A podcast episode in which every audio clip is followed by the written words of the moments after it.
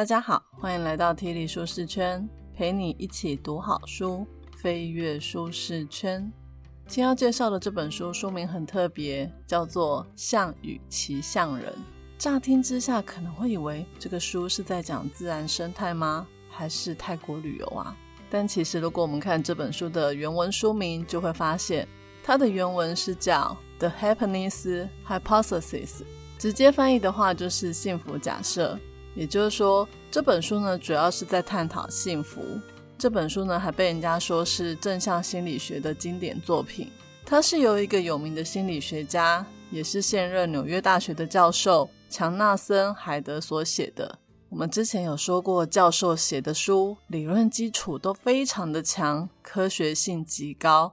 而这本书的作者呢，他引用了超多心理学中有名的研究，来帮我们会诊出。幸福到底是怎么回事，以及我们要如何追求幸福？大家可能会很好奇，那为什么这本书不直接翻译成正向心理学或是幸福假设就好了？干嘛取个莫名其妙的象与其象人？其实这也是我的疑问。但是我看完整本书之后，好像稍微能够体会出版社的用心了。因为呢，这本书呢虽然是在探讨幸福正向心理学。但是象与骑象人的概念却贯穿整本书每个心理学的理论。这时你是不是很好奇？那这个象与骑象人到底是什么东西呀？好，那我们就开始吧。本节 podcast 将为你带来以下四个部分：一、什么是象与骑象人；二、影响大象的幸福原因；三、幸福的进展与适应原则；四、幸福方程式。一开始，我们就先来看看“象与其象人”是什么意思。心理学呢，为了要让大家更了解自己，所以会用很多的分类方式来区分我们的心理，像是大家比较熟悉的左脑和右脑、理性与感性，以及心灵和身体。而今天这本书的作者要跟我们介绍的分类方式，就是“象与其象人”。其实，“象与其象人”就是控制化和自动化的机制。简单的来说，自动化就是大象，控制化就是骑象人。那自动化跟控制化又是什么呢？在生活中呢，我们有很多的动作行为都是不用透过思考就可以做的。例如，你走在路上的时候，你应该不需要用大脑去跟脚说：“诶，你现在先抬起左腿往前踏一步，再抬起右腿往前踏一步。”嗯，除非是在附件。不然的话，我们应该都不太需要跟我们的左腿、右腿发号施令。除了走路之外，像是你的呼吸、眨眼、鼻子痒了抓一下之类的动作，也都不需要大脑特别去下指令。虽然你还是有感觉，但处理这些事情，就好像背后有个自动化的系统会自己运作。甚至呢，很多人开车的时候，它不止手脚可以自动运作。大脑还可以拿来想别的事，听 podcast 呢。相较于心智和身体的自动化运作，另外一个机制就是控制化。就像我们刚刚谈到，开车的时候，你的手脚交给自动化系统去运作，顺利的把车开上路，达到目的地。但是呢，你出门前可能要先想好几点要出门才不会迟到，还要查看一下 Google 地图，看走哪条路才不会塞车。在车上无聊的时候，还可以听个 T 离舒适圈的说书 Podcast，边听呢还要边吸收消化一下我讲的有趣姿势。而刚刚讲的那一堆有意识的思考行为，就是控制化。控制化呢跟自动化的差异很大，控制化是比较有局限性的，就像我们一次呢只能有意识的思考一件事，例如你在看 Google 地图的时候。你的脑筋里面就听不进去 podcast 的内容。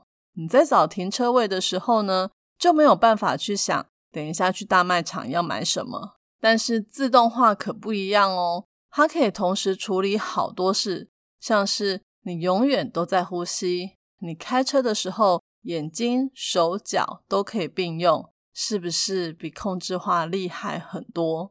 而作者把自动化跟控制化。比喻成大象和骑象人，是因为大象就好像我们全身上下的自动化系统，就算没有控制化的骑象人去控制，大象呢也可以按照自己的本能做事。像是当我们饿了，就会去找食物吃；当我们冷了，就会去盖棉被或是关冷气。这些本能的行为呢，听起来都非常的合理。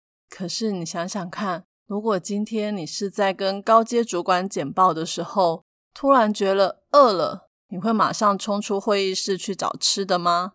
你突然觉得冷了，你会不会不管大家就跑去关冷气呢？不会嘛？那是因为我们有个控制化的骑象人，也在控制我们的心智。而骑象人呢，就比较像顾问一样，他的视野也会比较广、比较远，他随时都在帮大象做出更好的选择。他会告诉大象说：“现在在开会。”你不能饿了就冲出去，这样子你会被老板开除，以后就没东西可以吃了。但是每一次骑象人都可以成功的控制大象吗？当然没有。大家应该有过一种状况吧，就是明明知道说这句话对方一定会抓狂，但是你就是偏要说。这种事情呢，最常发生在夫妻吵架，像是我如果进到我老公的书房。发现乱的跟垃圾堆一样，在还没有叨念的时候呢，我的骑象人就会跟我说：“你千万不要跟老公说，你真的很懒呢，我什么都不整理，是想要累死我吗？而且不止不能这样说，还要给他关爱的眼神，默默的帮他把书房里的垃圾拿去丢，帮他打理清洁一顿，这样子才是一个贤惠的太太。”这个是理智的骑象人会在我大脑中下的指令，但是呢，往往现实就是我在打扫的时候，看到我老公那一脸不在乎的样子，就真的很想给他扒下去。老娘在打扫，他居然还大拉拉的给我开电脑看网络小说，我这时候内心那一头不爽的大象就会冲出来，狂念他一顿。最后的结果往往是他也很火大，也没再管他的骑象人。也让他的大象出来跟我对吵，然后呢，我们两个就吵得不可开交，双方的大象也都战得遍体鳞伤。所以总结来说，我们每个人呢，同时都存在大象与骑象人。如果大象跟骑象人处得好的话，就可以让我们生活得更幸福；如果处得不好的话，就像刚刚夫妻吵架的故事一样。整天都要耗费心思来处理一堆没有必要的状况或冲突。在了解象与骑象人分别代表着自动化与控制化之后，我们接着来聊象与骑象人是怎么让我们的内心感到幸福或不幸福。我想大家应该都有过想要下定决心做某件事情的这种雄心壮志，就像我曾经立志要早上六点半就起床，做一些有意义的事。为了这个目的呢，我还调整了晚上睡觉的时间。也就是说，这时候我的骑象人为我的生活模式做了一个重大决定，然后我就开始鞭策我的大象执行。结果呢，一开始早起真的是快要了我的命。我的大象一直跟我抗议，我的眼皮很重，全身肌肉都没有力。起来之后呢，还猛打瞌睡。但是我的骑象人说，没关系。我们再撑个几天就可以了，因为人家都说二十一天养成一个习惯，而我也真的撑了一个月。不过一个月之后，我还是对大象投降了。我后来决定尊重大象，叫骑象人呢把有意义的事情改到晚上再做。这个呢，就是典型的象与骑象人之间的战争。其实呢，我在经营 podcast 的过程，真的看了很多书。每一本书呢，都会给我一些很重要的人生建议，而这些建议呢，其实都是给骑象人的。像是就有书跟我们说，要当个成型人，也就是早起的人比较容易成功，所以我就逼自己要早起，但是我却忽略了大象的感受，以为呢，只要下定决心就可以改变大象，最后的结果就是三分钟热度。所以接下来我们要来聊。是什么原因会影响到大象的幸福感呢？其实呢，我们平常容易感觉到幸福或不幸福，跟大象的三个特性有关。第一个特性就是大象本身对事物就存在着本能的喜欢或不喜欢，心理学上称这个是情感触发效应。也就是说，当你看到一样东西的时候，骑象人都还没有来得及思考，大象就可以自己判断喜欢或不喜欢。比较典型的研究是，当我们看到或听到跟自己名字相仿的人，通常会比较有好感。甚至还有研究指出，我们在选择另外一半的时候，也会去喜欢对方名字跟自己听起来有点像的人。我不知道是不是外国人的名字比较容易相像，我就不觉得我跟我老公的名字哪里像了。而且那个研究还说，你的名字不只跟你的另外一半有关系。还跟你住在什么地方、做什么工作也有关。也就是说，当我们看到跟自己名字相像的人、工作地点，就会特别有好感。而大象呢，就是用这种本能的好感来做选择，是不是超神奇的？那第二个影响大象感到幸不幸福的，就是负面倾向。也就是说，我们人都有一个怪毛病，对坏事的反应会比对好事的反应强烈很多。像是明明对方就说了你五句好话，但只要他说一句批评你的话，那一句批评的话就会被放大好几倍，甚至多过于前面那几句好话。就有研究说，在夫妻的互动里，一句批评的话或一个破坏性的行为所造成的伤害，起码要有五个善意或建设性的行为才能够弥补过来。就是因为我们太容易注意负面讯息的这种特性。大象呢也会比较容易感到自己的不幸。虽然我们在成长的过程中呢，会受到一些后天的训练，也就是骑象人呢会一直不断的跟大象说，不要去注意那些让你不开心或让你害怕的事。例如，可能很多人都怕蛇，那我们的骑象人就会跟我们讲说，不是每一条蛇都有毒哦，而且蛇其实比我们想象的还要温驯，不会主动攻击人。但是，每当你看到蛇的时候，骑象人都还来不及跟大象说不要怕蛇，大象就已经立即做出怕蛇的反应了。而第三个影响我们常常感到幸福或不幸福的原因，其实是基因。听到这有没有很想打人？原来会不会感到幸福是天生的，不是我后天能改变的吗？这个的确让人有点沮丧。不过研究真的告诉我们。快乐其实是人个性中最受遗传影响的特质。有的人呢，就是天生乐观；有的人就是天生悲观。不过大家也不要太失望。等一下，在第四部分，我们就会讲，除了基因之外，还有哪些方式可以让我们感到幸福的。刚刚谈到的是三个影响幸福的原因，分别是情感促进效应、负面倾向，还有基因。不过，你有没有发现？就算人们感到幸福，幸福也常常都是稍纵即逝。为什么呢？因为幸福有两个原则，分别是进展原则以及适应原则。进展原则呢，也就是说，通常我们会对某一些事情感到期待。例如，我曾经呢写过一个剧本，在排演的过程很辛苦，但是也很开心。我每天呢都在期待演完戏之后。我一定会得到台下观众如雷的掌声与赞美，这应该就是我人生最幸福的时候吧。结果呢，演出真的开始了。那一天的演出非常的顺利，演员的表现也比排演的时候好上许多。在主持人介绍我是编剧的时候，台下真的发出如雷的掌声。下台之后，也有很多人跑来跟我说：“你的剧本写得真好。”我真的觉得那时候是我人生的高光时刻。不过呢，那个高光时刻差不多只维持了一个晚上、几个小时而已吧。我回到家以后呢，就有一种松了一口气的感觉。然后我就在想说，惨了，这一次写这么好，万一下次写不出更好的怎么办？我是不是有点自虐？这本书呢，其实就是告诉我们，这一切的反应都非常的正常。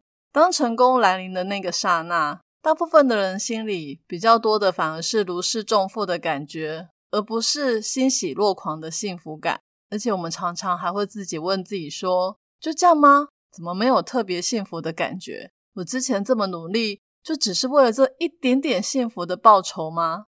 这也是为什么幸福总是很短暂的原因。而这个状况呢，就叫做进展原则。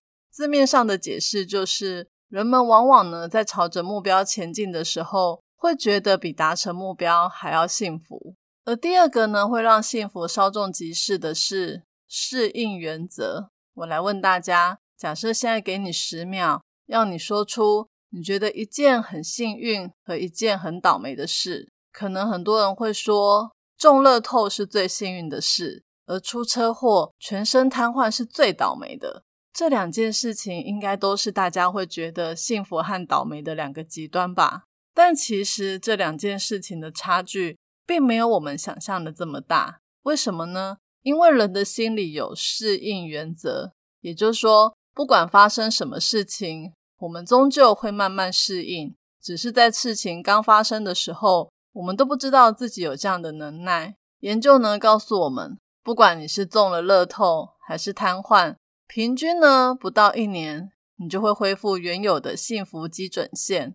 因为中乐透的，在几个月之后，新的财富已经变成了他新的生活水准基准线，所以他会认为我拥有这么多钱是理所当然的。而且他的财富通常不太会增加。更糟糕的是，他的金钱还会破坏原有的人际关系，所有的朋友啊、亲戚啊、骗子、陌生人。都会全部跑过来纠缠他，想尽办法呢从他身上分到一点钱。所以中乐透的幸福持续度并没有我们想象的这么长久。反过来看，四肢瘫痪的人呢，虽然一开始会觉得绝望到谷底，但是几个月之后，他也会开始适应新的状况，也会为自己设定比较实际的人生目标，例如努力的复健，让手指可以动一动。而且四肢瘫痪的人。哪里也去不了，只能坐着。所以每进步一点，他都会感到很幸福。那你想想看，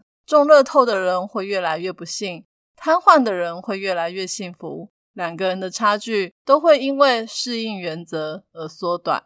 再来一个比较题：现在有两个人，一个叫鲍勃，是三十五岁，单身，白人，长得很帅，喜欢运动，年收入十万块美金。差不多台币三百万，头脑很聪明，喜欢阅读，平常还喜欢逛美术馆。那另外一个人呢，叫玛丽，她是六十五岁已婚的妇人，是个黑人。她跟她的先生年收入加起来只有四万美金，差不多台币一百二十万。玛丽呢，外表很普通，但是她很喜欢交朋友，有空的时候都会去参加教会的活动。哦，还有。玛丽呢？她的体重过胖，肾还有点问题，必须要常常洗肾。这两个人如果让你选，你觉得谁会比较幸福呢？一般人应该都会说是鲍勃吧。不过聪明的你也会想说，这是不是陷阱题呀？鲍勃也太明显的比玛丽幸福了吧？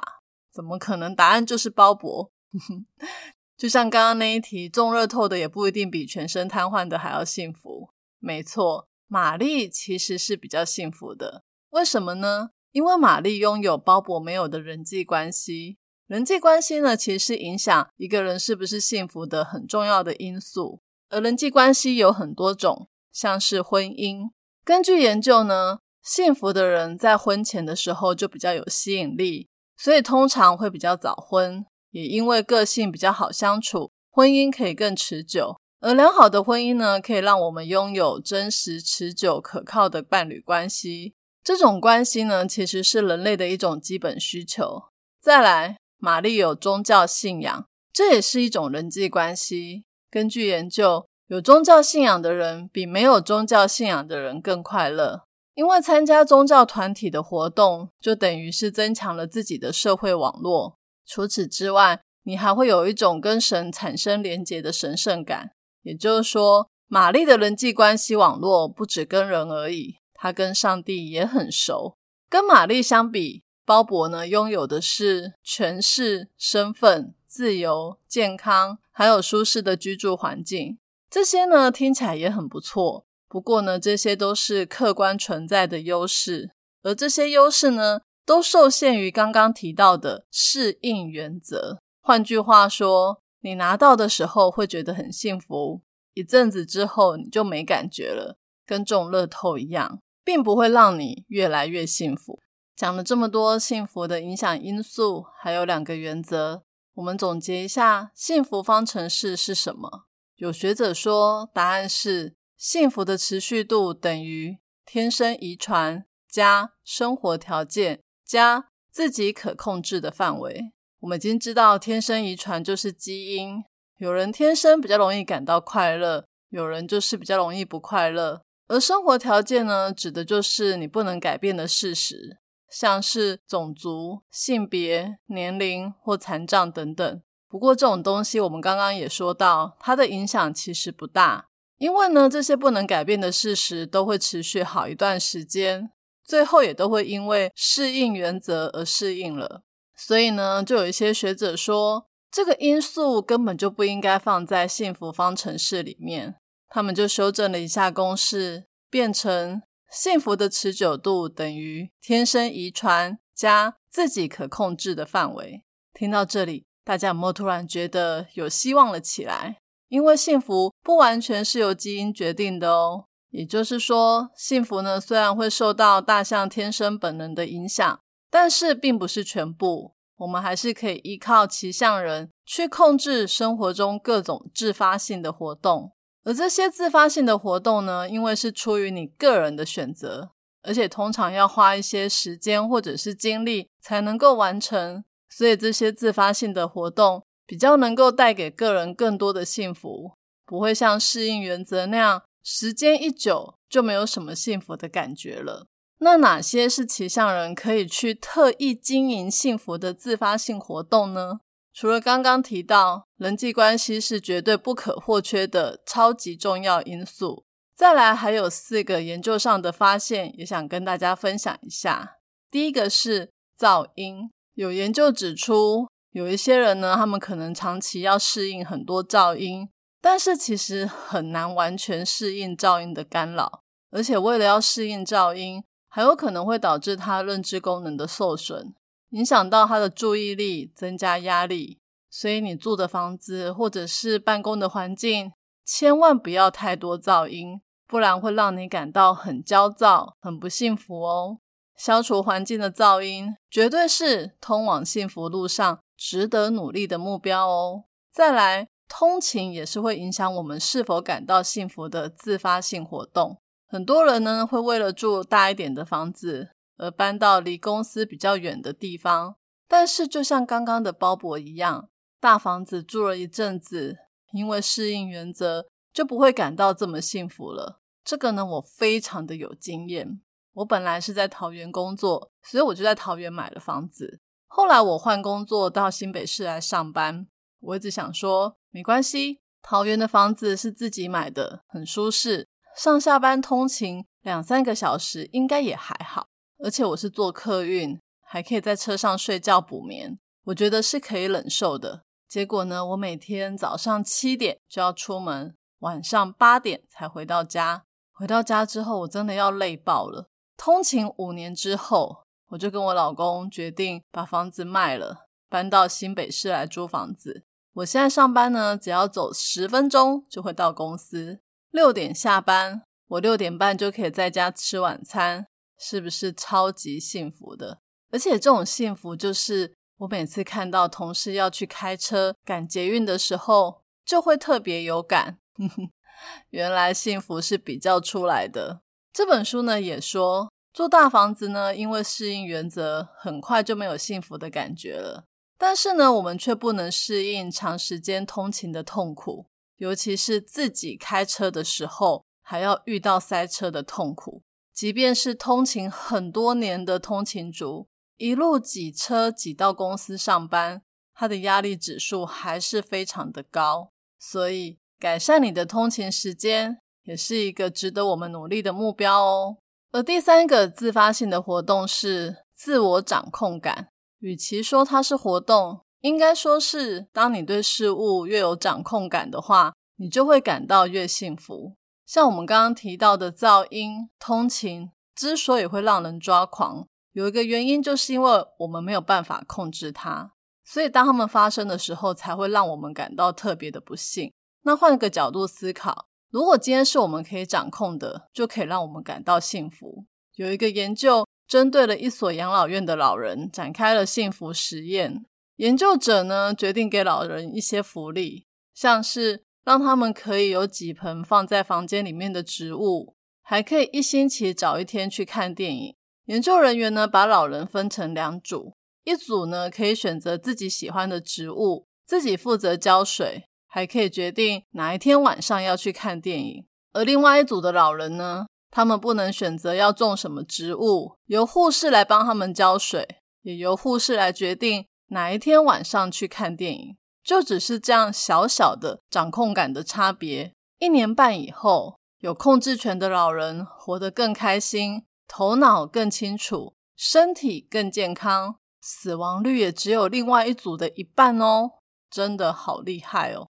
其实我觉得这个蛮容易理解的，我们在工作中最能够体会了。如果呢，你的工作呢全部都是别人交办你的事，没有自己的决定权，也不能左右任何的结果，那真的会让人觉得很不舒服，很想要辞职。我就听过很多人离职的时候说。我再也不想要当谁谁谁的手了。这句话我就有说过，也就是说呢，我们都是有大脑、有灵魂，是自己的主人。我为什么要去当别人的手，只能做别人决定的东西呢？这样子也太痛苦了吧。而最后一个自发性的活动是跟羞愧感有关。虽然整体来说，长得比较漂亮、长得比较帅的人，并不会比长得比较丑的人感到幸福。